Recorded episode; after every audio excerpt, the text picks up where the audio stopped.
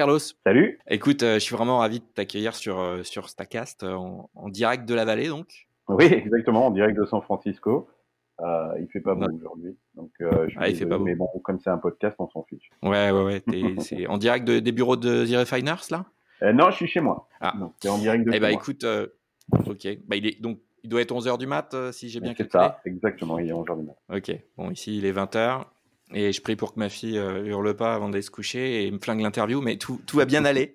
ok, d'accord. Bah, L'idée sur cet épisode, c'est que tu vides ton stack. Donc, en gros, c'est euh, les outils, les apps, les bouquins que tu lis, les newsletters auxquels tu es plugué, euh, ce que tu veux, tu, tu, le partages. Je vais te guider dans cette interview. Euh, et, et, même si tu utilises que, que des choses très classiques, bah, c'est intéressant aussi. Ça, ça, donne, ça donne aussi pas mal d'informations. Stackcast ça aurait pu s'appeler le code. Pourquoi? Parce que bah, l'idée, c'est de donner des codes à ceux qui ne les ont pas. Euh, et le bon moyen pour ça, bah, c'est de, demander aux gens ce qu'ils font, comment ils les, ce qu'ils utilisent, ce qu'ils consomment au quotidien euh, en termes d'information, en termes euh, d'outils, de méthodologie.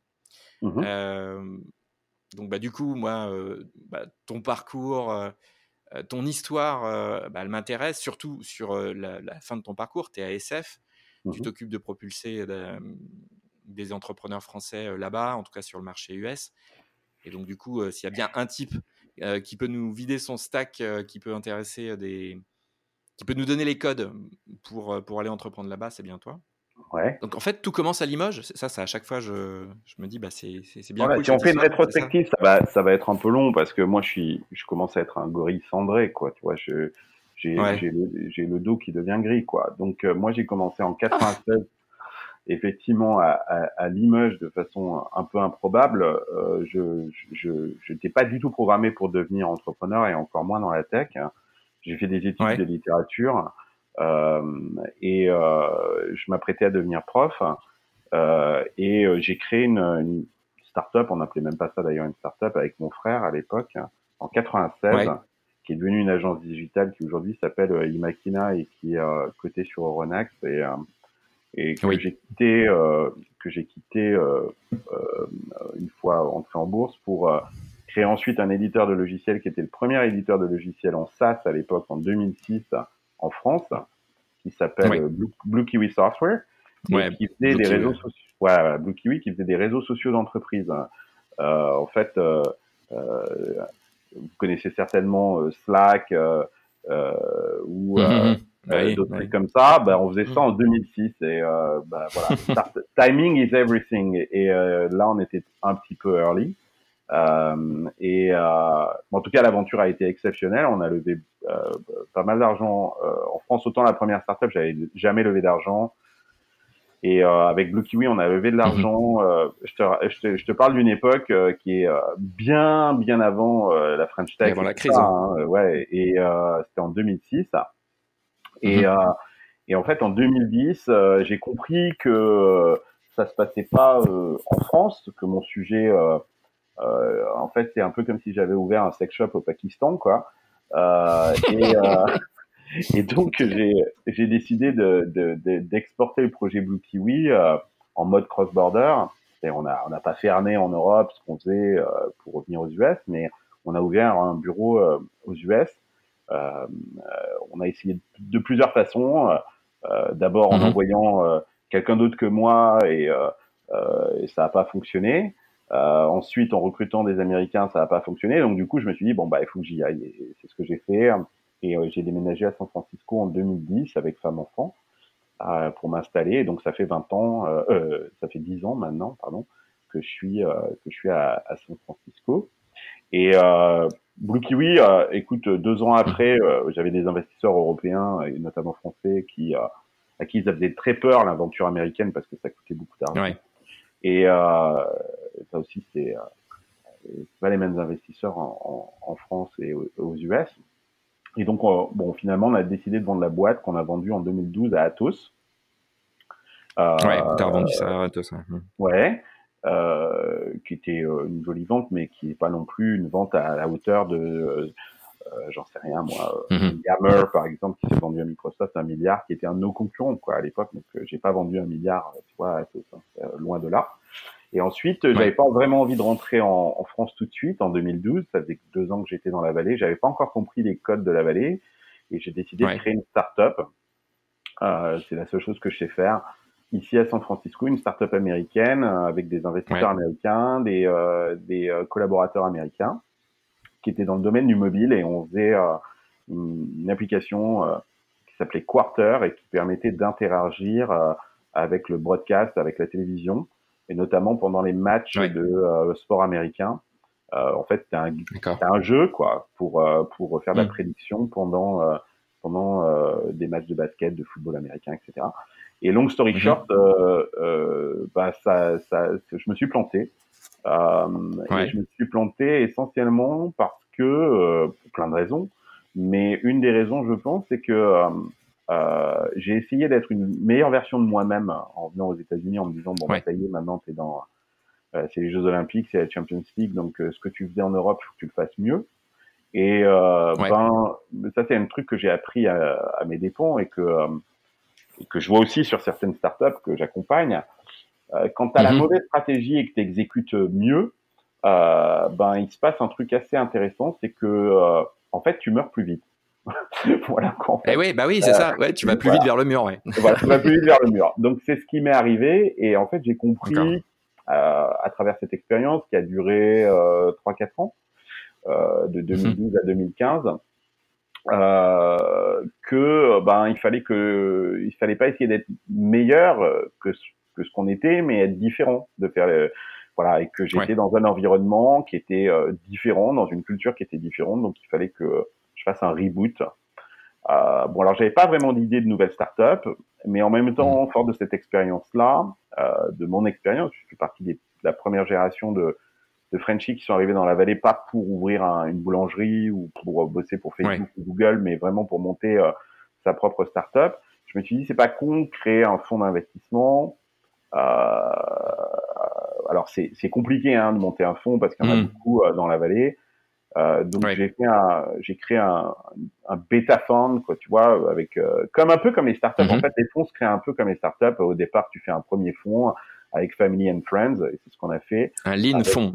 Voilà, c'est ça. Euh, voilà, tu, tu, tu, tu, tu bootstrap, euh, tu, tu, puis tu crées mm. un, un micro-fond, quoi, en fait, euh, avec euh, mm-hmm. ton réseau propre. Et ce qu'on a fait avec deux autres partenaires qui est Géraldine Nummer et, et, Pierre Gobin. Et on a créé un petit fonds de, de 7 millions avec notre argent et ceux de d'amis fortunés.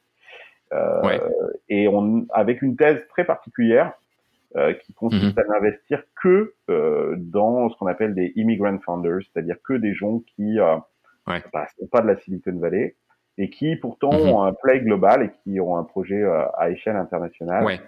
et qui ont rencontré les mêmes difficultés que nous, qui est une, difficulté d'acculturation d'abord, ensuite une difficulté ouais. à créer du réseau sur place parce qu'on connaît personne par définition sur place et mm. qui, avaient aussi besoin un peu d'argent. Donc on essaye d'apporter ces trois choses-là, c'est-à-dire de, de t'acculturer, de faire, de faire comprendre plus vite que moi ça m'a pris. Oui, les shortcuts. Euh, voilà, ouais, exactement.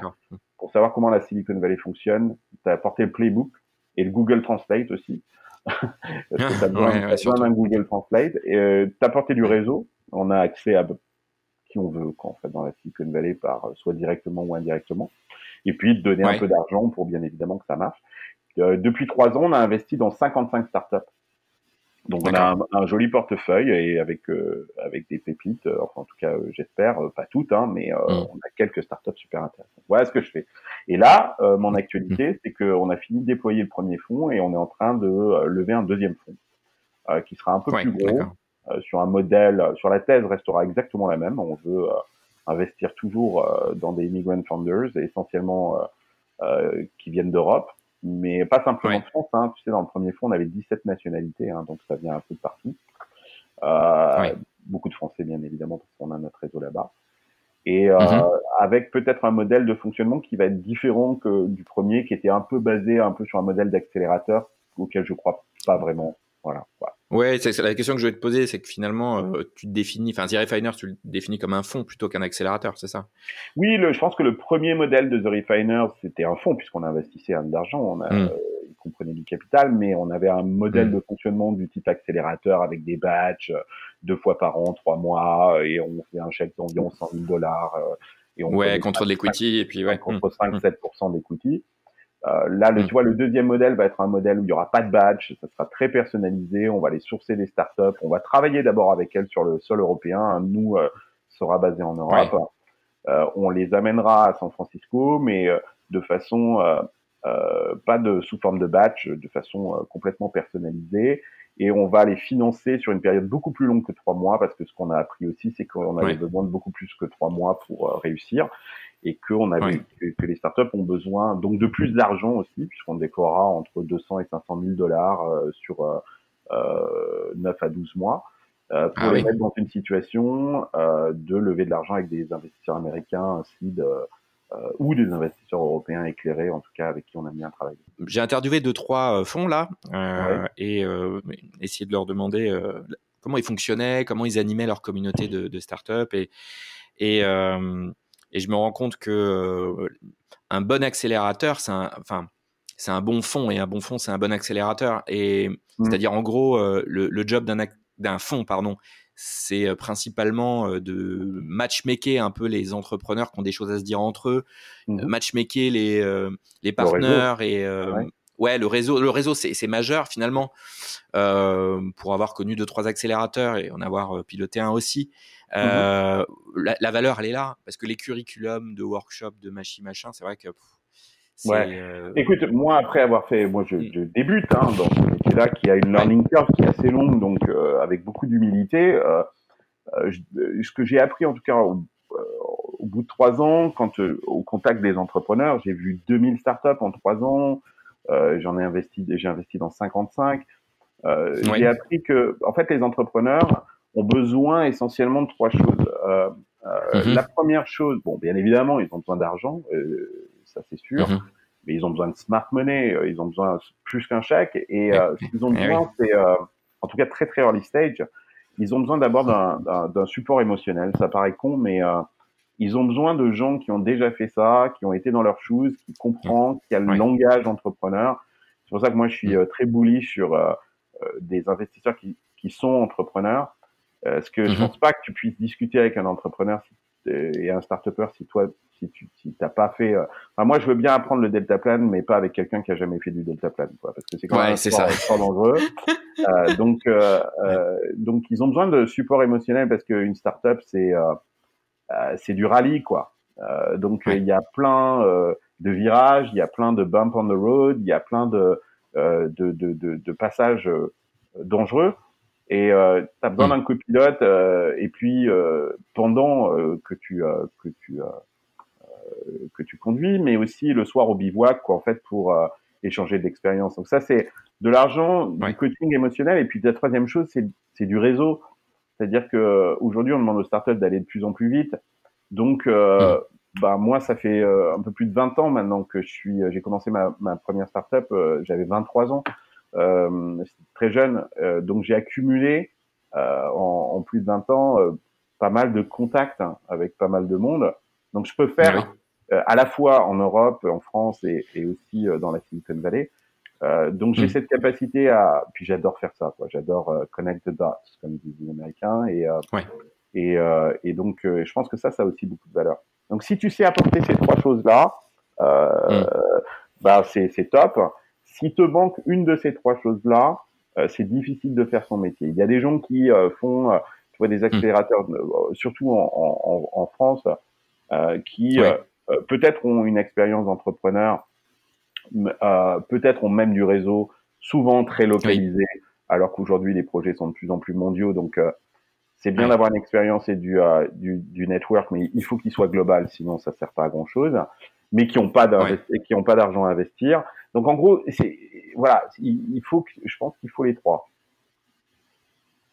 Ouais, faut les faut les trois et sur moi, j'ai juste une question, tu sais sur euh, en France on principal mmh investisseur, c'est pas il est pas privé, c'est plutôt l'État, c'est plutôt BPI, tout ça, c'est mmh vrai. Bon, Qu'est-ce que tu en penses de tout ça? Est-ce que quand toi, je sais pas, tu, lances ta startup à, à Limoges, mmh qui l'idée elle est, elle est scalable à mort? C'est quoi le parcours que tu conseillerais à quelqu'un qui a une, une, idée hyper scalable, une team super, super complète? Est-ce que tu, lui conseillerais de tout de suite euh, viser, euh, de partir assez rapidement à l'étranger Et est-ce que est-ce qu'il faut se reposer sur euh, sur les différentes bah, aides publiques qu'on a en France? Ouais, c'est une bonne question. Écoute, pour illustrer ma réponse, je vais te prendre un exemple très concret. j'ai investi dans une boîte de Limoges, comme tu dis, et dont je suis très très fier, qui s'appelle Willow aujourd'hui. Euh, et euh, Hugo, quand je l'ai rencontré euh, par hasard, parce que je, je, je reviens à Limoges tous les ans, et je l'ai rencontré à mhm. Noël entre un boudin et un riz de veau, quoi. mais j'ai rencontré un, un, un, gamin, je dis un gamin parce qu'il avait, je sais pas, 25 ans à l'époque, hein, euh, qui avait un projet absolument génial. Ils ont inventé un robot pour euh, changer notre manière de se laver les dents c'est pas une brosse à dents, hein. c'est euh, complètement un nouveau procédé euh, qui est un, truc absolument euh, génialissime. Et il a monté ça avec son père qui est dentiste. Donc tu vois, il cochait mhm. vraiment pas les cases. Le mec, il est à Limoges, il a 25 ans, il a monté une boîte avec son père. Enfin bref, tu vas voir un VC avec ça, quoi. Tu vois, tu, euh, c'est, le mec il dit, attends, c'est pas le, c'est pas le, c'est pas le, il répond pas au canon habituel de, de, de l'entrepreneur. Et euh, sa difficulté, c'était quoi euh, Il me dit euh, bon, écoute, localement, j'ai personne qui peut m'aider, tu vois, dans mon mhm. environnement local propre, proche, mm. sur le sujet que je suis en train de traiter. C'est-à-dire que j'ai beaucoup d'affection pour Limoges, mais sur ce sujet-là, c'est pas vraiment the place to be. Mhm. deuxièmement, je suis entouré de gens qui me disent que je suis un rêveur, et que c'est pas moi qui vais révolutionner le monde alors que c'est vraiment ce que j'ai envie de faire c'est-à-dire que je n'ai pas la, la, le framework d'ambition euh, mhm. et euh, et on me dit qu'il faut que je revienne les pieds sur terre etc et et, euh, mhm. et voilà et troisièmement j'arrive pas à lever d'argent euh, et quand il mhm. m'a fait euh, la démonstration de son truc, qui était très naissant et qui était, euh, que j'ai trouvé très intéressant, mais qui vraiment était un peu comment dire rudimentaire à l'époque. Euh, Il me dit ben voilà, on, me dit que c'est un appareil, c'est imagine une sorte de euh, protège-dents, un mouthpiece, en fait qui est relié à un Ça s'appelle comment? Ça s'appelle Willow, W I 2 L O. Voilà, je vous invite à aller euh, sur willow.com et de regarder l'appareil qui est juste magnifique d'ailleurs. Euh, bon, après ça, c'est le résultat de, de, pas mal de choses dont on va parler, mais hum. Et, euh, et en fait, euh, on lui disait, mais non, mais euh, il faut pas que tu fasses du consumer, machin, il faut que tu fasses du B2B. C'est souvent le conseil qu'on donne en France, hein, ce qui est débile. Oui. Euh, et voilà. Et le conseil qu'on lui avait donné, c'est de dire, bah, il faut que tu vendes ça à des hôpitaux pour laver les dents des gens qui sont dans le coma, parce que tu comprends, ces gens peuvent pas se laver les dents, et puis les, ça fait chier euh, le, les, les, personnels soignants de laver les dents de ces gens-là. Mais je trouvais ça tellement débile. Euh, je lui dis, mais c'est quoi ton marché? Et il me répond, il me dit, mais c'est tous les gens qui ont des dents. Et donc euh, là, j'ai fait un rapide calcul. Euh, je me suis dit, ça fait quand même beaucoup de monde. Et mais en fait, ma ça fait, oui. Ouais, ça fait du monde. Voilà. Et en fait, ma conclusion, c'était bon. En fait, j'ai en fait un mec euh, génial en face de moi, euh, qui a une vraie ambition, qui a un projet qui euh, est très intéressant avec un marché colossal, mais qui est juste pas au bon endroit, qui est mal né, quoi, en fait, tu vois. Mmh, mmh, mmh. Et je lui ai dit, bah écoute, viens. donc à ta question, quand est-ce qu'il faut venir? Je pense que c'est un peu comme avec les enfants.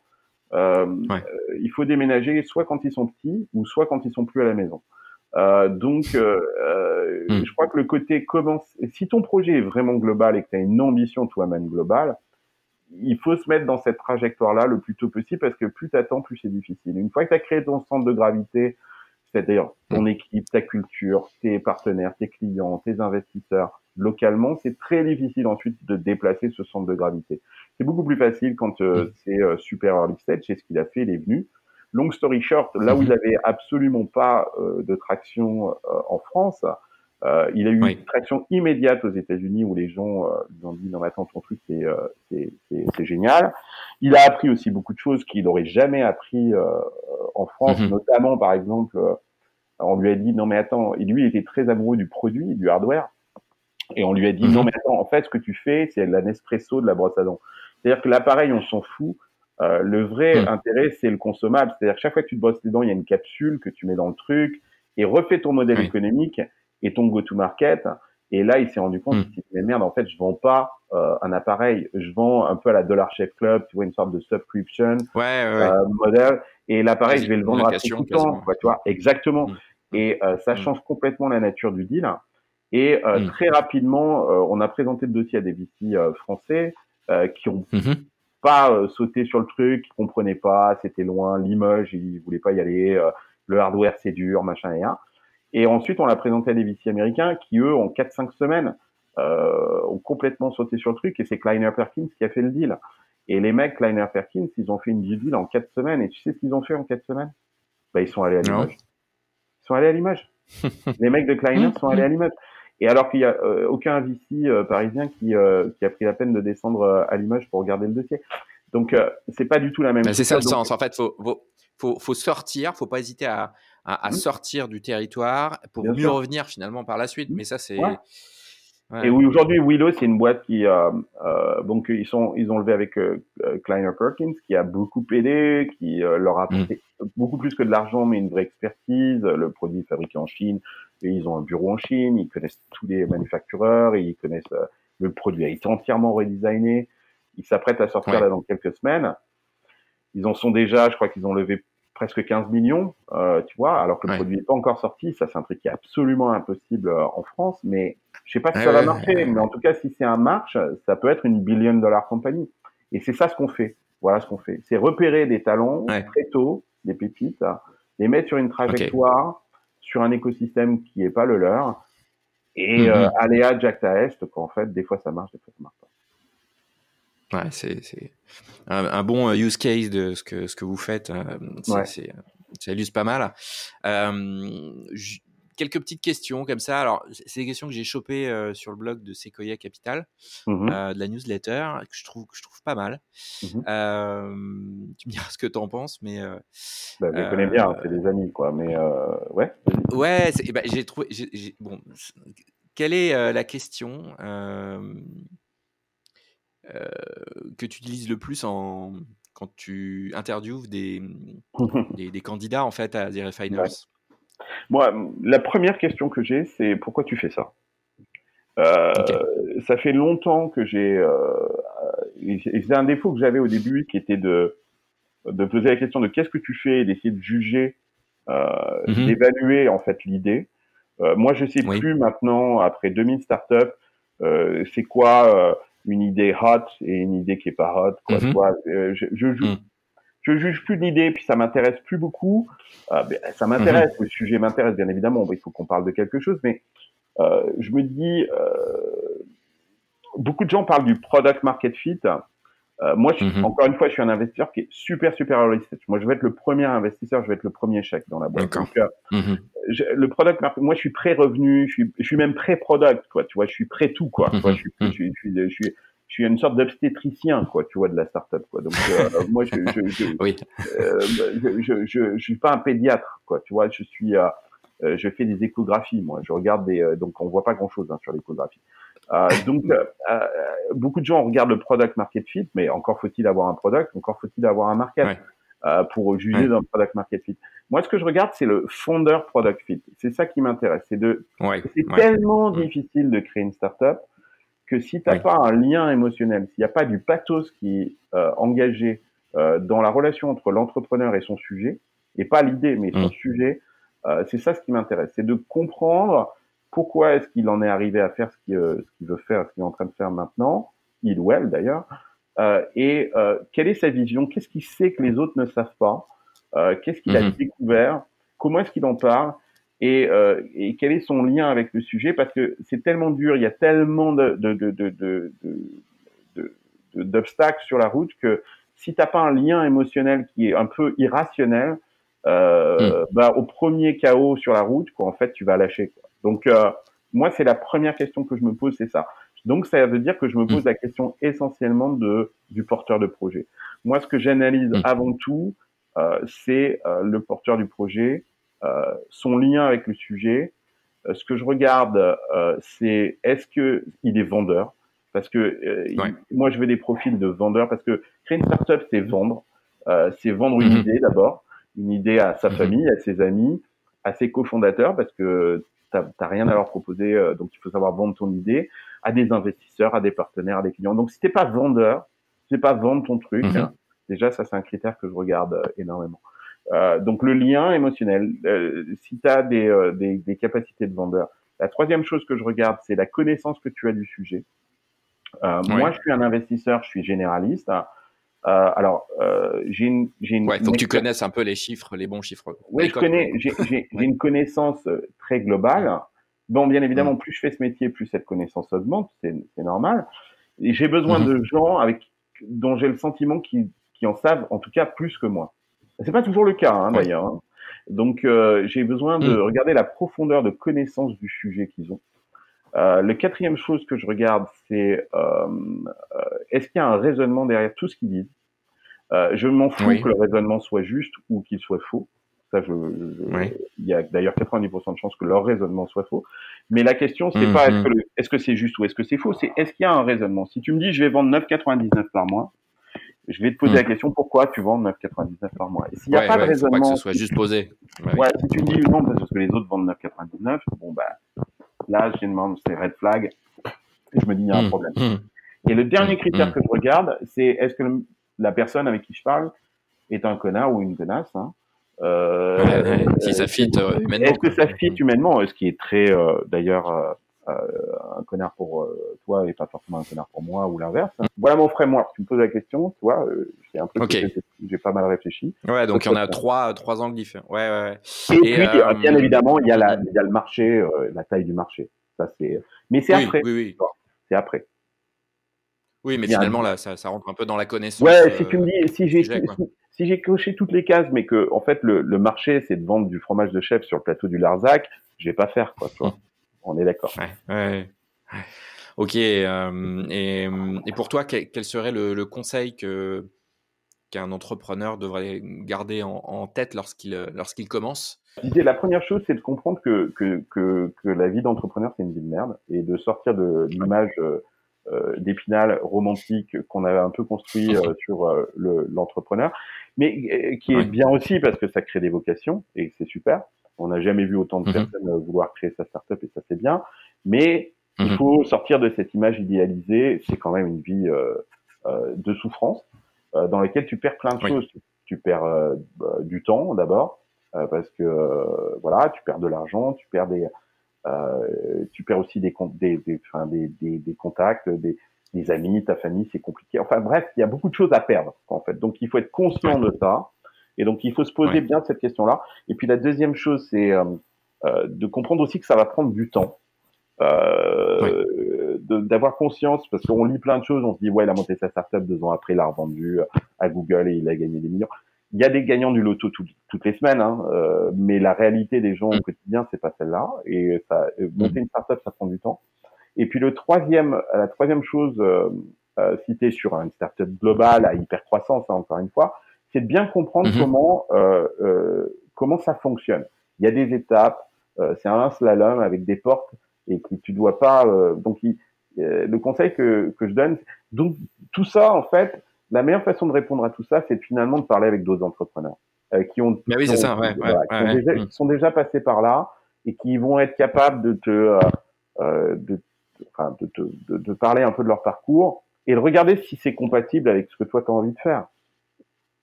Parce que, mmh. parce que, en, France, en, France, c'est dur quand, euh, pour avoir accompagné de, de, de quelques startups, c'est dur de trouver des serial entrepreneurs en France. Tu vois des, des euh, mecs qu'on, tu sais, qu'on, parce que ils, déjà ils sont prisés par la, les principales structures en place. Mmh. Euh, c'est pas qu'ils veulent pas euh, donner du temps, au contraire, mais euh, c'est que il y en a pas beaucoup.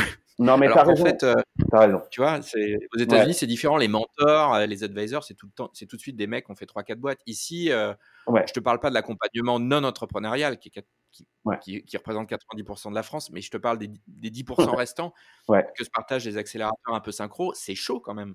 Oui, tu as entièrement raison. Euh, maintenant, attention, il y en a de plus en plus. Hein. Moi, je suis parti en 2010 parce que, encore une fois, euh, c'était une sorte de no man's land euh, et que Mm. j'avais l'impression d'être une sorte de mouton noir, hein, tu vois, et que je pense Mm. que depuis euh, depuis depuis 2010, euh, l'écosystème il a vachement évolué, il est euh, il s'est euh, Oui. vachement amélioré. Mais il faut pas croire qu'on soit arrivé, hein, on est encore euh, euh, on est passé euh, de euh, l'âge de pierre, à- on est à l'âge de feu, quoi, du feu, quoi. Mais euh, on n'est pas encore à la scission nucléaire comme peuvent être des écosystèmes comme la Silicon Valley, euh, New York ou euh, euh, ou la Chine.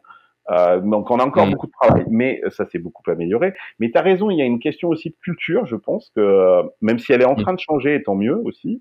Mais euh, c'est vrai que Mhm. euh, euh, en- France et en Europe, hein, c'est pas simplement en France, il y a un peu la notion Mm. de quand tu sais quelque chose, tu le gardes pour toi. C'est un peu comme un secret que tu gardes précieusement. Euh, Euh, et, Comme et les coins champignons. Les et que tu- voilà, exactement. Comme avec, euh, moi, je suis du Limousin, donc euh, tu peux faire la- la- la- la- l'analogie avec les coins à champignons, c'est exactement ça. Il y a encore un peu cette culture-là qui est en train de changer, euh, alors que ici, dans la Silicon Valley, en tout cas, euh, euh, knowledge is a currency. Quoi, tu vois, c'est c'est c'est une monnaie d'échange. Ce que je sais est fait pour être partagé, en fait, euh, Mm. et ça va créer de la dette euh, auprès des gens.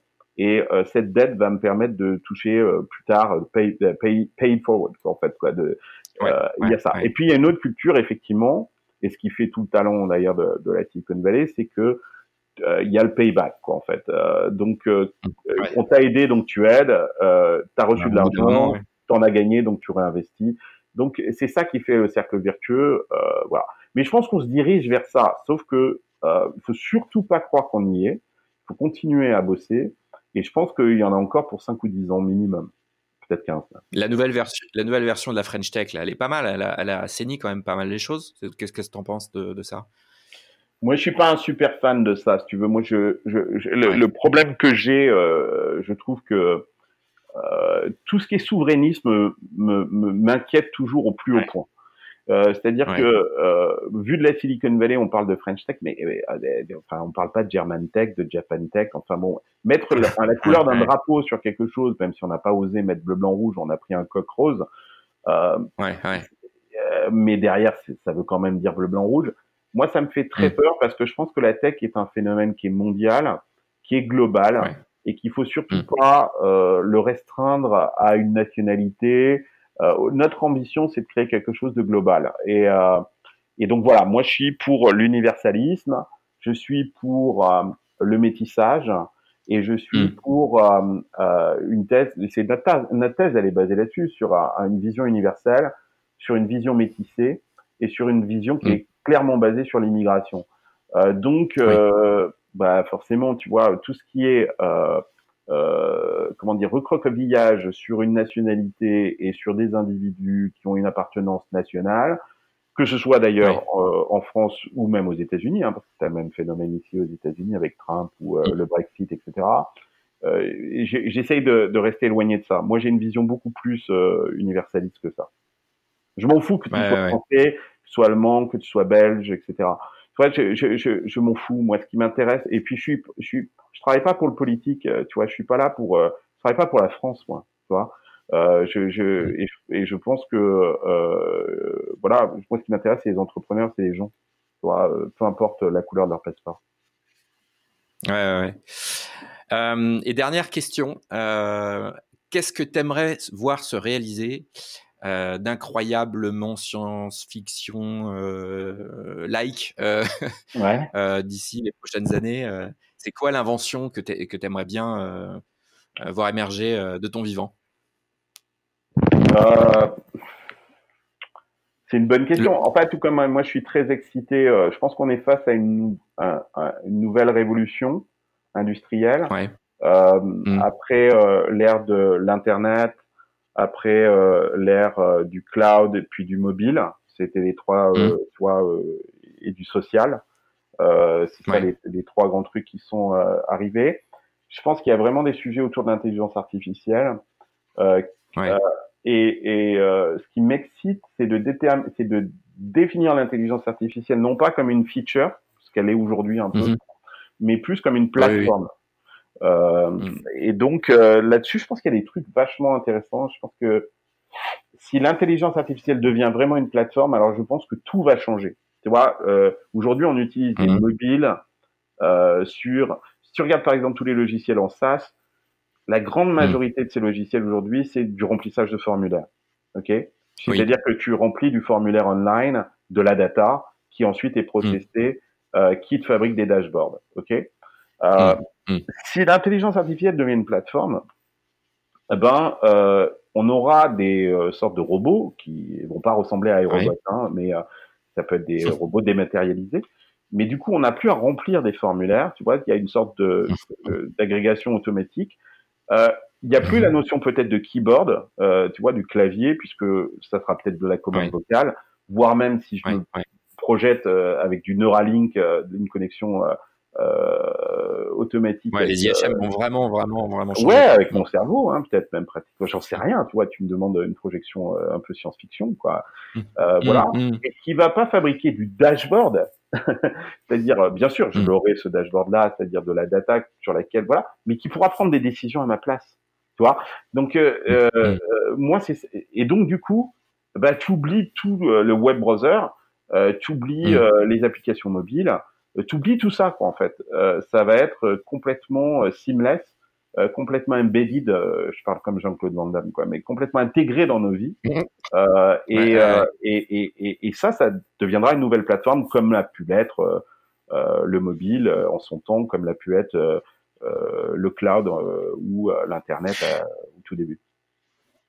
Mais alors du coup, sur, ces, sur cette question de l'IA, de la prise de décision, de la délégation de la prise de décision, mmh j'avais parlé avec une, une, experte en IA il y a, il y a, quoi Il y a 6-8 mois. Mmh euh, et en fait, elle, m'expliquait qu'il y avait des tests qui, notamment, tu sais, sur l'IA sur les, sur les, dans, les, dans les voitures. Ouais. Et, euh, et, les fameuses, tu sais, euh, c'était à l'époque des incidents où la Tesla avait shooté, je crois, un cycliste parce que euh, la Tesla avait, avait, avait pris la décision entre. je dis, je grossis un peu, c'est peut-être pas la, bonne interprétation de, de l'événement, mais en gros, il y a eu un cycliste qui s'est jeté sur la route et il y a eu un choix à faire entre cracher la voiture et tuer tout le monde et tuer le cycliste. Enfin, je résume mmh peut-être très, très grossièrement. Et euh, elle m'expliquait qu'il y a des questionnaires euh, qui sont envoyés à des personnes en ce moment euh, de mise en situation. Mmh mise en situation A, la bagnole écrase trois grands-mères et tue une personne dans la bagnole mais sauve les enfants. tu vois, tu as plein de mises en situation. Et, et ce que je me dis, c'est à un moment donné, c'est avec tous ces problèmes éthiques qui, qui, remontent à la surface et avec ce genre de, choses. Mmh est-ce qu'il faut tout déléguer? Tu vois, est-ce que finalement, euh, l'intelligence artificielle, elle, elle, doit pas, elle, doit pas juste s'arrêter euh, au coup de frein, tu vois, et, et, et, que tu dois rien lui déléguer de plus, parce qu'à partir du moment où tu lui délègues autre chose, mmh. c'est là où ça commence à puer, tu vois. Enfin, tu, tu vois non, mais je, suis entièrement d'accord, et tu, peux, tu poses la question sur euh, les véhicules autonomes, mais tu sais que l'intelligence mmh. artificielle, elle est de, sur, des, sur des sujets encore plus dramatiques, j'ai envie de dire, elle est très utilisée dans les conflits. Euh, et, et pour faire la guerre. Euh, et, euh, bien sûr, exactement. Et t'as as Jody Williams qui euh, euh, prix Nobel de la paix quand même, quoi, en fait, qui disait un truc qui était vachement mm. intéressant, qui disait que si on autorise une machine mm. euh, qui est dirigée elle, par des algorithmes euh, à, à, décider qui est-ce qu'elle va cibler, quoi, en fait, qui, qui, elle peut attaquer ou qui elle peut ne pas attaquer, on, on, on franchit une, une, limite un peu éthique, c'est-à-dire que euh, c'est absolument euh, immoral. Euh, tu as entièrement raison. Ah et ton exemple du cycliste. Parce que la ligne de la responsabilité, elle est super euh, chaude à retrouver après. Bah, une machine ne peut pas être morale. Et c'est une machine, mm. donc la moralité, elle appartient à l'humain.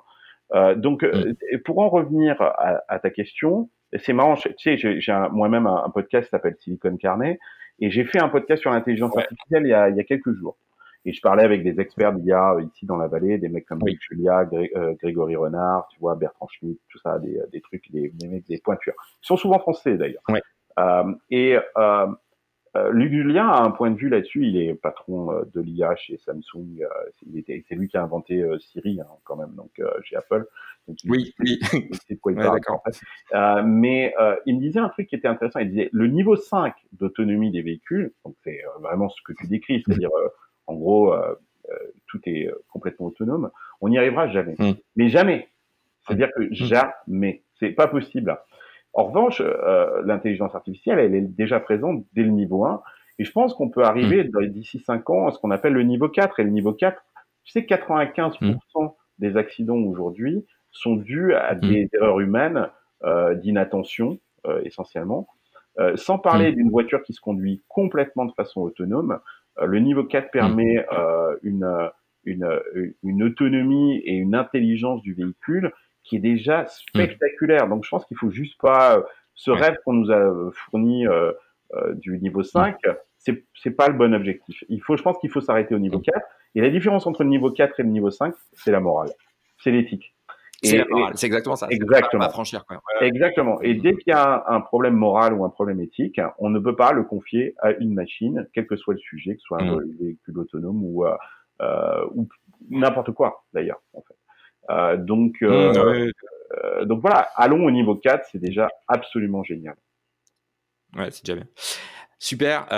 Carlos, qu'est-ce qu'il y a sur ta home screen de smartphone? Peut-être que tu as un Samsung ou, peut-être que tu as un iPhone. je suis sur un iPhone. Je suis sur un iPhone. J'ai essayé Samsung, mais j'ai beaucoup de copains chez Samsung. Essayé, mais, mais j'y arrive pas, quoi. Je, je, je, je sais pas. Euh, j'y arrive pas. Donc je suis sur iPhone. Euh, D'accord. Alors, qu'est-ce que j'ai sur ma euh, euh sur ma home screen euh, Ouais, les, les, apps que tu utilises le plus. Ben, j'ai pas beaucoup d'apps en fait. C'est-à-dire que sur ma home screen, j'ai pas. en fait, d'abord, j'utilise que mon premier écran. le reste après, c'est mm c'est pas vraiment.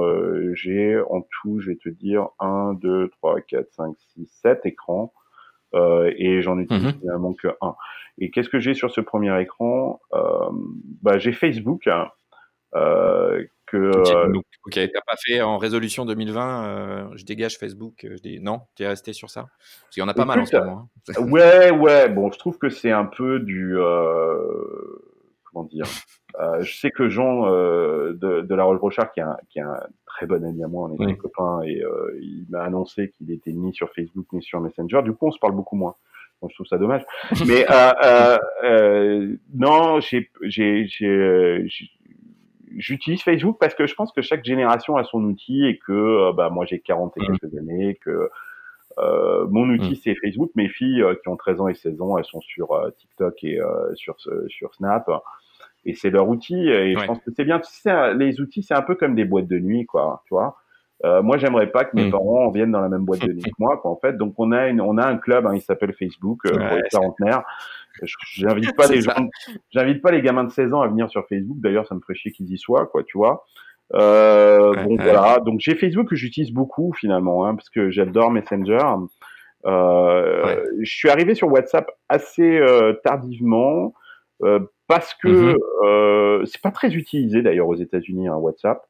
Ah non, pas tellement, pas tellement. Parce que beaucoup plus Messenger. Parce qu'en France là, enfin moi professionnellement, ça commence à absolument. mais c'est absolument pour ça que j'y suis arrivé. Ouais, la pénétration en, Europe est beaucoup plus forte euh, que qu'aux États-Unis. C'est d'ailleurs pour ça que WhatsApp a été racheté par Facebook aussi cher. Hein. C'est parce que le overlap, c'est difficile quand Facebook achète une startup quand tu lui dis mm. à Facebook, ouais, j'ai X millions d'utilisateurs, il y a quand même 90% de chances que ce soit les mêmes que ceux de Facebook, on est d'accord. Hein euh, bah oui, et, voilà. Et en fait, WhatsApp, le overlap avec leurs utilisateurs était très faible, et ce qui fait que d'ailleurs ils ont acheté très cher parce que euh, WhatsApp était très présent dans des géographies sur des populations euh, que Facebook n'avait pas. Il en reste encore complémentaire. Voilà. Et moi, j'y suis venu parce que les Européens utilisent beaucoup WhatsApp. Et moi, je suis d'origine mm. espagnole. Alors en Espagne, c'est le truc, hein, WhatsApp. Et euh, donc, bon, j'aime bien. Hein, c'est bien, c'est cool. C'est mon nouveau téléphone. Quoi, en gros, quoi. J'ai donc j'ai j'ai Facebook, j'ai WhatsApp. C'est mm. pas très original, hein, ce que je vais te dire, mais après j'ai euh, mm. j'ai euh, Twitter. Euh, moi, j'étais l'utilisateur. Je, je, suis l'utilisateur numéro 7000 Twitter. Donc j'étais au tout tout début de, de ah Twitter. Ah ouais. Mmh. Mais j'utilise pas énorme euh, Twitter. Euh, je regarde qu'est-ce que j'ai? Euh, j'ai Spotify parce que je trouve ça absolument génial parce que moi je suis un musicien et que pour moi ça a été un ça a été un gros un gros shoot dans la gueule la dématérialisation en fait de, de la musique et, et l'accès on avait tous peur que qu'on écoute tous la même chose et en fait non, moi je découvre plein d'artistes, j'adore les Spotify, Discovery, euh, tout ça. Si, si, on est à peu près de la même génération, est-ce que tu as connu Radioblog? Ah, bien sûr, j'ai connu radioblog, bien évidemment. C'est à chaque fois je me dis je vais le placer ce truc là mais si, pour ceux qui connaissent ça il y a comme en fait un, jour je ferai peut-être une spéciale sur les apps qui ont changé ta vie ou les, les parce qu'il y a vraiment 15 20 ans il y a des choses qui changent qui, changent la vie des gens et mmh moi, Radioblog, ça avait changé ma manière de faire la fête. Quoi. Ouais, absolument. Ouais, c'est vrai. en fait un espèce de 10 heures avant l'heure et ça s'est très mal terminé parce que c'était l'aventure d'un fils et son père, je crois. Ouais. Et euh, ça s'est très très mal terminé. Ouais. Donc euh, non, j'ai pas mal de médias, donc euh, Spotify pour la musique, et puis j'ai YouTube, hein, parce que j'ai plus de télé. je regarde plus du tout, du tout, du tout la télévision. En fait, ma télé c'est YouTube. Donc euh, j'ai aussi bien évidemment euh, les Netflix, mais tu vois, je les ai pas sur mon premier écran. Euh, je suis abonné bien évidemment, mais mais très honnêtement Netflix, je regarde pas. Je regarde, je, ça me fait chier les séries. pas sur ton portable du coup, mais ouais. Non, ouais, pas sur mon portable et, et pas de façon générale. Très honnêtement, je, pas de façon générale. non, je regarde, je, je regarde des documentaires essentiellement. Euh, j'ai une, j'ai euh, une appli que, bon, je suis euh, disclaimer, je suis investisseur là-dedans, qui s'appelle Lovebox, qui est une appli de messagerie qui envoie des messages aux gens que tu aimes. Mais ce message, il, arrive dans une boîte avec un cœur qui tourne. Donc c'est une sorte de SMS on stéroïde, quoi, tu vois. Euh, ouais. Donc ça, j'aime bien. Euh, Comment ça s'appelle? Lovebox. Et Lovebox, ok. Ouais, ils en vendent 20 000 par an. Hein. Euh, donc ça marche très très bien. Bon, j'ai Uber parce que ici aux, à San Francisco, tout le monde se déplace en Uber. Euh, mhm. euh, Instagram, mais très honnêtement, c'est juste pour suivre mes filles. Euh, moi, je suis pas très photo. Euh, voilà. Euh, qu'est-ce que j'ai d'autre? Qu'est-ce que j'ai? Trello euh, C'est un truc professionnel. Pour moi, c'est mon CRM Trello. En gros, j'ai j'ai okay, j'ai organisé dans Trello quoi en fait. Donc, okay. j'ai Trello, j'ai Google Maps bien évidemment parce que et toi, c'est aussi quand tu disais de d'applications qui ont été une sorte de shoot dans la gueule, je me demande comment on faisait avant, sans, avant Google Maps. Moi, j'ai vécu euh, euh sans Google Maps, vrai que ça, donc, euh, et sans téléphone d'ailleurs aussi. Quoi, tu vois. L'autre jour, j'avais une conversation avec ma fille qui était vachement drôle. C'est, euh, elle, elle, se fichait de moi parce qu'on a. Euh, en fait, quand ma première fille est née, elle a 16 ans aujourd'hui, mmh. ma, ma, femme m'a appelé, mais j'ai loupé le call. en fait, j'étais aux toilettes. Quoi. Et, euh, et, et, en fait, euh, mes filles me disaient, mais, mais t'avais pas ton téléphone? Et, et, euh, ah. et je lui expliquais, mais c'était un Nokia 3610, quoi. Tu vois, euh, tu n'allais pas aux toilettes avec ton téléphone. Tu d'abord, il y avait rien à faire, c'était juste un clavier, donc tu ne prenais pas ton téléphone. Ça paraît fou aujourd'hui parce qu'on va au chiottes avec son téléphone. Aujourd'hui, on fait des choses. Allez. Mais mais mais mais non. Et donc là, elle me regardait en disant, putain, c'est dingue, quoi. Tu vois, ah ouais. Ah ouais. En fait, euh, non, c'était un truc qui en plus c'était énorme. Tu, tu l'avais même pas dans ta poche, c'était trop gros, tu vois. Euh, donc euh, voilà. Donc voilà ce que j'ai sur. Ouais. c'est pas très original. Si j'ai Notes que j'utilise. Ouais. Ah, l'application native? Ouais. J'ai essayé plein de trucs et au final, je reviens toujours sur Notes. C'est dingue parce que c'est tellement simple. C'est tellement simple. C'est mieux. C'est mieux, c'est de mieux en mieux. Ouais, c'est de mieux en mieux. Euh, j'ai euh, alors j'ai aussi mon wallet. Alors, je sais pas si ça c'est un truc en Europe. Ici, on paye beaucoup avec le téléphone tout le temps. Euh, ouais, ici aussi. Ouais. ouais. Donc euh, je paye Apple Pay tout le temps avec mon américain. Donc euh, ça j'adore. Je fais ça tout le temps. et puis j'ai podcast parce que j'écoute beaucoup beaucoup beaucoup de podcasts. D'ailleurs j'avais écouté le tien. Et, et voilà, c'est tout ce que j'ai. Euh, alors, très original. Hein. dans la vallée. Ouais, t'es pas, c'est pas, si, si, c'est, ça, ça permet de, ça permet de, d'en déduire pas mal de choses. T'es synchronisé, t'es asynchrone. Tu sais, c'est la tendance en ce moment que moi j'observe des, sur tous les réseaux sociaux, de, d'éteindre toutes les notifs, de passer en mode veille. T'es ce genre de, tu es dans ce genre de comportement où tu t'en fous, tu laisses les notifs s'afficher euh, Non, je euh suis euh, je suis toujours en mode tu sais avec la petite lune là, c'est-à-dire ah, que mon, téléphone ne sonne jamais et, et j'ai très peu de notifications. J'essaie de limiter les notifications à, à, très peu de choses, mmh mais je suis toujours on. Euh, c'est-à-dire que, euh, sauf que je veux pas être esclave, c'est-à-dire que je veux pas que ce soit le téléphone qui euh, vienne. Je suis pas en mode push, je suis en mode pull. Mhm. Mais je pull énormément, quoi. C'est-à-dire que je ouvre mon téléphone très souvent. Euh, dans la vallée, mhm. tout le monde a l'air soi-disant très détendu. On bosse tous de chez mhm. nous. Il n'y a pas de 9h-17h. Tu vois, c'est, on est tout. En fait, tout le monde fait plein de choses tout le temps, mais mais en fait, euh, tout le monde bosse tout le temps, quoi, en fait, à n'importe quel moment de la journée, y compris le week-end. Euh, le week-end veut rien dire, en donc, euh, donc, en gros, j'essaye de limiter le push, mais je suis quand même très pool, quoi. Tu vois, je, je regarde beaucoup. Et, et pour moi, il n'y a plus d'horaire, il n'y a, plus de journée, etc. Il n'y a plus de, plus de différence. Le dimanche, je suis plutôt off le samedi, généralement. J'essaye d'être, de faire une journée off the grid. Mais le dimanche, euh, dimanche après-midi, je fais pas, je fais des trucs quoi. Ouais, ça repart. Je prépare ma semaine quoi en fait. Quoi. Ouais, ouais, Ok. Et, euh, et est-ce, ah, j'ai une autre app. J'ai une autre app peut-être qui est euh, plus originale. Ouais, j'en suis un gros fan, c'est Discord. ah, ok. Ouais. qui pour moi est un nouveau réseau social que j'ai découvert parce que je suis aussi un gamer et que je joue pas mal à League of, hmm. je joue pas mal à League of Legends et que euh, du coup euh, c'est les users moi j'ai des amis de j'ai des potes de 16 ans euh, dans dans, dans League of Legends et c'est eux qui m'ont fait je sais pas si vous connaissez Discord c'est une sorte de euh, de, Slack, Slack grand public euh, mais qui a été vraiment pensé au départ pour des gamers. On peut faire beaucoup plus de choses que dans Slack. C'est beaucoup mieux que Slack hein, d'ailleurs euh, Discord. C'est un gros gros carton, très utilisé sur la, la, auprès de la Gen Z, euh, qui crée leur propre communauté, euh, voilà. et j'ai découvert Discord et je trouve ça topissime. voilà. Donc j'ai Discord. Voilà. Et les, les, apps, les apps en ce moment, tendance dans la vallée, c'est quoi?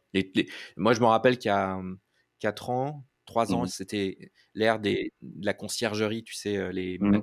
tu sais, magiques, où, où tu envoyais un SMS, tu avais David Dezelov qui arrivait chez toi. euh, je regardais ça avec, avec beaucoup de tendresse. Mais euh, en ce moment, c'est quoi la prochaine app qui, que, tout le monde regarde, qui va sortir, qui est déjà là on, Tu le sens, ça, ça ben, En fait, euh, je vais te dire un truc qui va peut-être te surprendre, c'est que je pense que euh, euh, les apps, c'est absolument ringard, en fait. Quoi. Ah oui, ah donc, je pense que enfin plus personne euh, mise, n'investit, que ce soit de l'argent ou du temps, à fabriquer des apps. Mmh. Euh, non, je pense que c'est clairement passé de mode. Euh, euh, je pense qu'aujourd'hui, l'idée, c'est vraiment de, de construire d'abord une audience. Euh, ça, c'est un peu la tendance. On, est, ouais. on est dans l'ère du community building. C'est ça que tu dis. C'est que ouais, c'est Audience, euh, moi ce qu'on dit ici c'est audience first product. Quoi, en fait, c'est-à-dire qu'en gros, avant de fabriquer un produit, tu fabriques une audience, et qu'une fois que tu as l'audience, tu fabriques ton produit sur la base de ce que tu as créé avec euh, cette audience. Donc l'audience, tu la fabriques mm-hmm. beaucoup en dehors de ton. Alors tu, tu vas me dire, hein, tu peux fabriquer une audience avec Instagram, sur ton téléphone, etc. Bon, euh, mais quand tu parles de mm-hmm. sujets un peu professionnels, finalement, c'est soit par du podcast, du blogging, des trucs. Donc tu reviens à ton desktop. Euh, mm-hmm tu as des contenus plus enrichis. Euh, et donc euh, voilà. Euh, fabriquer une app, tu vois, j'ai reçu, je reçois des pitchs. Hein, encore ce matin, je regardais un truc, je vais pas la nommer, mais une app, tu vois. Et je me disais en lisant, c'est super bien fait, hein, c'est top, etc. Mais je me disais, mais putain, it's so 2016, quoi, tu vois. Je, me disais, mais c'est tellement 2016. Mm. Euh, c'est c'est tellement difficile aujourd'hui de, euh, euh, de fabriquer un produit, une app, et de le lancer dans le store pour euh, acquérir une audience. Euh, plus personne n'y croit. Donc, en gros, tu fabriques d'abord l'audience et peut-être qu'il y aura une app demain. Quoi, tu vois, c'est plus dans ce sens-là. Donc, c'est plus l'App Store. L'App Store est plus devenu un outil de discovery, pas du tout, quoi. Tu vois. Donc, ça, se passe, ça se passe, ça se passe ailleurs. Quoi. La vérité est ailleurs. et euh, ouais, est-ce qu'il n'y a pas une tendance sur les, les outils euh, qui, oui, justement, qui permettent de, de, de, de construire des communautés plus rapidement. Parce que je, Discord, vois un hein. peu les tendances là. Discord, c'est un bon puis- exemple. hein. Là, je suis en Discord, ça te permet de, de, de- de faire du community building. Euh, Mm. Là, je suis en train d'utiliser euh, pour le podcast un truc qui s'appelle euh, Substack. euh, et Ouais. quand je regarde Ah, le. C'est assez à la mode euh, dans la vallée. Je vois pas mal. mode. Ouais. Euh, c'est à la mode parce que euh, les gens. Euh, je, je comprends pas trop pourquoi. En fait, il y a, il y a une sorte de transfert de médium à. à, à, Mais à c'est ça, c'est-. Ouais, bah, je le- je- même en France, tu vois, ça, ça, ça se sent un peu. Ouais. Et quand tu regardes le blog de Substack, euh, c'est hyper intéressant parce qu'ils t'apprennent comment construire une communauté. Mm. Et, et finalement, euh, j'ai l'impression que même, tu vois, les- le- faire un podcast, tu vois, les, les applications de live broadcasting, Mm. euh, les- tout ce qui te permet de créer du momentum à distance. Ouais. Euh, j'ai l'impression que ça, ça c'est bon, c'est en train Bah, de, tu en vois, train typiquement, de bah, là, justement, pour euh, citer une boîte française euh, avec qui je discute, euh, que je trouve intéressante. Mm. Je crois qu'ils y sont pas encore, mais il y a encore un peu de boulot, mais ils touchent du doigt quelque chose d'intéressant là sur ce sujet-là dont tu parles, c'est Storm, euh, qui permet de live podcaster. Il y a peut-être un truc, ça me fait repenser. Sur Insta. Ouais. Ouais, ça me fait sur, sur, sur. Snap. Sur Snap, ils ont, ils sont, ils ont complètement. Euh, euh, bah, ils, sont- ils sont nombreux, hein, ça, depuis Yellow, quand en France tout le monde croit que c'est euh, le go-to-market, c'est Snap. Euh, faut faire attention à ça. Mais euh, euh, ouais, ça c'est intéressant parce que ça me fait penser aux radios libres, tu vois, ou euh, Oui. à l'époque. Donc il y a peut-être quelque chose d'intéressant là-dessus. Euh, je regarde un autre truc, alors c'est complètement sous le radar en ce moment, que je trouve assez intéressant. C'est un projet, c'est c'est encore en bêta, c'est euh, c'est sur TestFlight, c'est Ok. même pas une app encore, qui s'appelle Cappuccino. Euh, Hein et euh, en fait, l'idée, c'est que tous les matins, tu poses une question. Enfin, tu poses une Mhm. question à ton réseau, quoi. Imagine qu'on soit dans ton réseau. Et en fait, le, Ouais.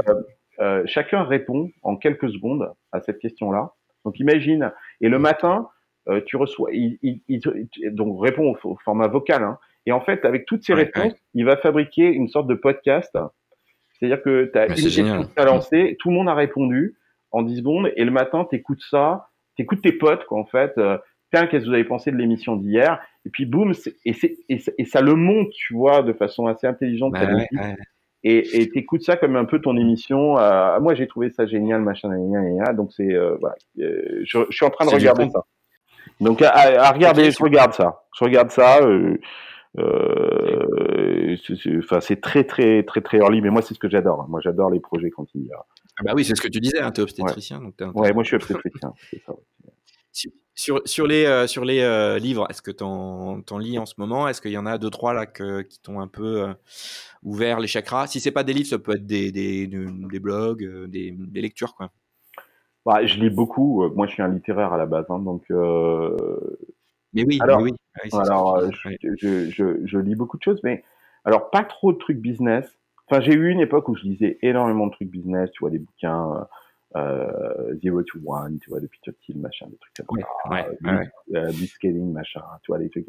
Je les ai Ouais. lus, hein, euh, mais euh, en fait, ça me fait chier parce que euh, généralement, c'est. En fait, en fait, c'est tout dans la table. Mais non, matières, mais- quoi. Tout dans. Ouais, en fait, euh, euh, écoute, le succès d'une startup euh, tient finalement à pas grand-chose et essentiellement à deux choses. Au timing. Timing is everything. On en a parlé au tout début de, de ce podcast. Et puis le deuxième critère, c'est la chance.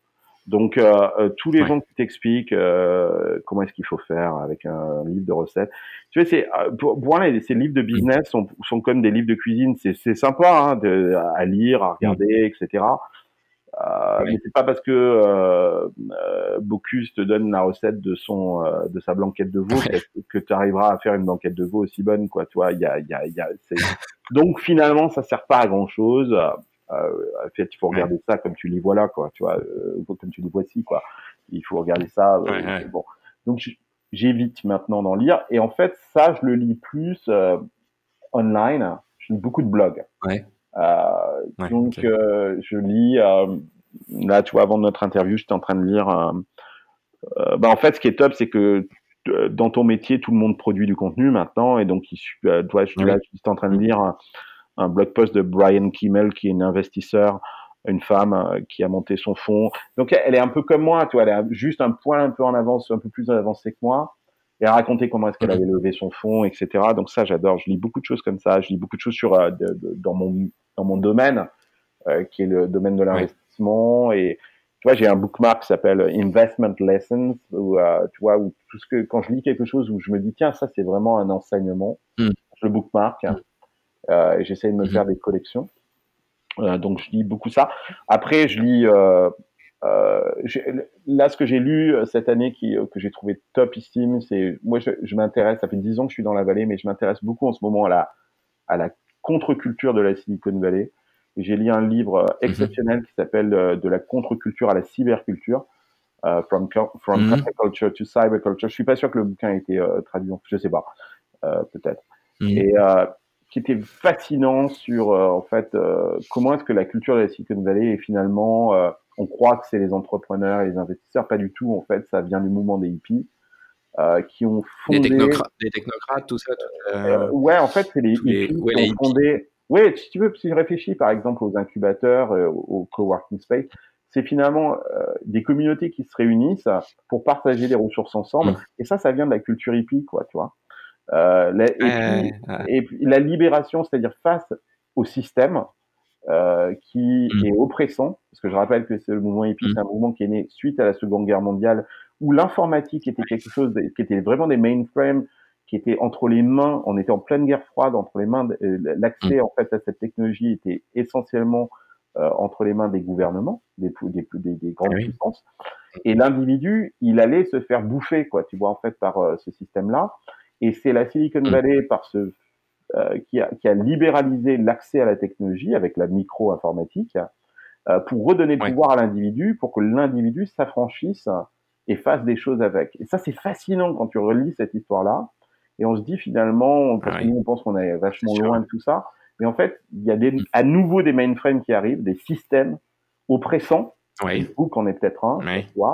euh, et je pense qu'on va revivre un phénomène de contre-culture euh, qui va nous, à la fois nous relibéraliser en fait de, de ces systèmes oppressants.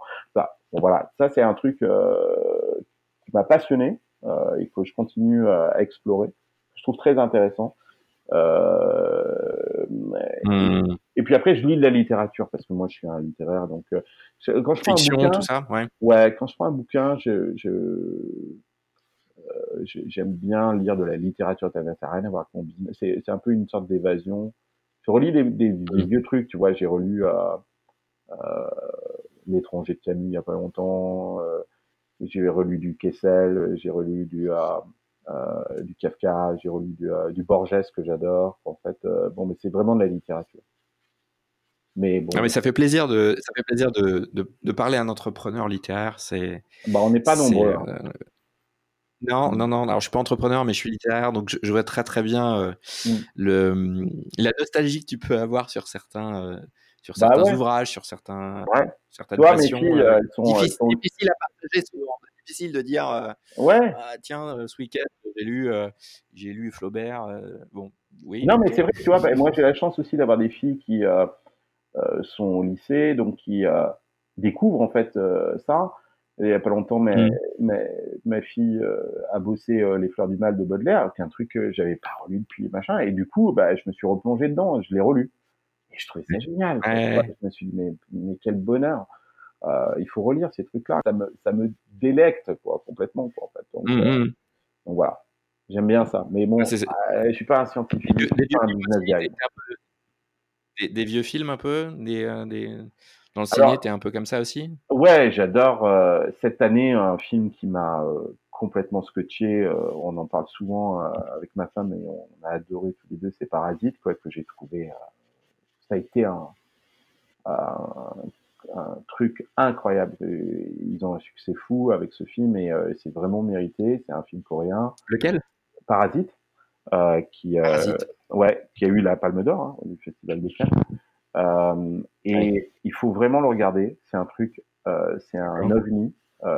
c'est super bien fait. nous, on l'a vu en coréen, sous-titré. Hein. on, parle, pas coréen. ça a été un, un, un, vraiment un coup dans la figure, un truc absolument génial.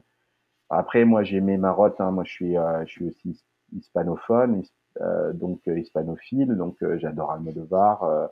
J'ai regardé le dernier film d'Almodovar que j'ai trouvé génial, mais je suis complètement biaisé. Moi, j'adore cet univers, j'adore, j'adore cette culture. Donc, donc voilà.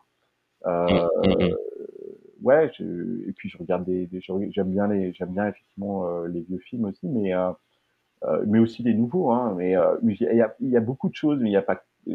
C'est rare que, tu vois. Je te dirais cette année, à part euh, Parasite et, euh, et, le dernier d'Almodovar, le reste, j'ai vu plein de choses, mais je me rappelle pas. Tu, bah, tu disais Netflix, tu, Netflix, tu matais, mais pas tant que ça, c'est ça? Un peu quand même horreur séries? des séries. J'ai horreur des séries. Ah ouais? Ouais, j'ai horreur de ça parce que je trouve que euh, c'est un format qui est finalement ultra commercial et pas du tout artistique. C'est-à-dire qu'on a inventé ce format pour créer, euh, pour, pour, euh, pour créer euh, de l'attention euh, plus longue, mm. euh, mm. mais pas, il y a, y a rien d'artistique. Qu'il n'y a pas une démarche artistique. C'est-à-dire qu'on n'a pas créé ça pour faire de l'art, en fait. On a juste créé ça pour, mm, euh, pour capter l'attention. Et moi, je suis très mauvais. Je, je, je suis, j'arrive pas à me fidéliser à un truc par exemple, j'ai jamais regardé un truc de, j'ai jamais vu Game of Thrones. Je veux pas le voir. Euh, j'ai même pas vu Breaking Bad. Tu vois, je j'ai pas regardé quoi. Tu vois, c'est trop long. T'as même pas regardé Silicon, Silicon Valley? Ah, si, j'ai regardé. Si, pardon. Euh, mais c'est sur HBO. C'est ça que j'ai regardé. J'ai tout regardé. Mais parce que pour moi, c'est presque un documentaire satirique. Ouais, c'est ah très, c'est très très, c'est très proche. C'est ça qui le rend. Ah ouais. C'est à la fois très proche et très éloigné. Euh, c'est très caricatural, mais c'est tellement, il y a des choses qui sont tellement vraies, quoi. Mmh. Ok. Eh ben, écoute, Carlos, euh, ça, ça, a été euh, méga complet. Euh, plus d'une heure de, de, de Zod, là. J'espère que les, ouais, les, les, Non, mais de toute façon, je fais d'incroyables show notes, donc on va pouvoir retrouver tout ça en lecture de manière okay. très claire. Euh, merci infiniment. Ben non, c'est moi qui te euh, remercie vraiment... euh, de m'avoir invité, de, de, de, de, de m'avoir euh, fait confiance en fait, et j'espère que ce qu'on se sera raconté, qui était vraiment une conversation, intéressera les intéressera les gens quoi. En fait. Ouais, j'en suis sûr. Ouais, ouais, ouais. Moi, je vous dis à tous au prochain épisode de Stackcast. Si vous voulez le recevoir par email, allez sur stackcast.com, inscrivez-vous à la newsletter. Si vous avez apprécié, n'hésitez pas à mettre 5 étoiles. Euh, je recommande il faut mettre 5 étoiles. il, faut, il faut absolument, ouais. et c'est un conseil que je donne, ne mettez rien d'autre ouais. que 5 étoiles. Si vous voulez pas mettre 5 étoiles, euh, mettez rien. Euh, ne notez pas. Les podcasts, il faut 5 étoiles. Sinon, ne, ne notez pas. Donc, euh, mettez 5 étoiles à Stackcast ou alors allez écouter autre chose. Eh ben, allez écouter euh, Silicon Carnet. Oui, et, voilà, par euh, exemple. Je tiens à en parler parce que c'est super cool. Donc, c'est ton podcast que tu ouais. fais avec, euh, avec ta team là-bas et puis c'est ouais. backé par French Web, c'est ça un peu? Ouais, c'est avec mon pote Richard Menveux de French Web qui m'a fait confiance et qui, a, et qui diffuse ça sur French Web. Et on a beaucoup d'audience, c'est super. Et c'est vraiment une conversation. On fait ça, c'est un podcast à quatre. Donc, moi, je suis un peu le. Ah, c'est génial. Voilà, on est, on est quatre. En fait, euh, j'ai plein de conversations dans la vallée avec des gens euh, super géniaux euh, et des Français qui mhm. parlent français. Et ces conversations, elles -hmm. les a sous forme de dîner ou de café. Et je me suis dit pourquoi je les enregistre oui. pas, quoi, tu vois? Donc euh, voilà. C'est ça, c'est ça. Voilà, ouais, ouais, non, non, mais ça se ressent en plus, ça se ressent dans, dans les dans les épisodes. Euh... Ok. Eh ben, écoute, encore merci, et puis je vous dis à bientôt. Bye bye. Salut. Ciao.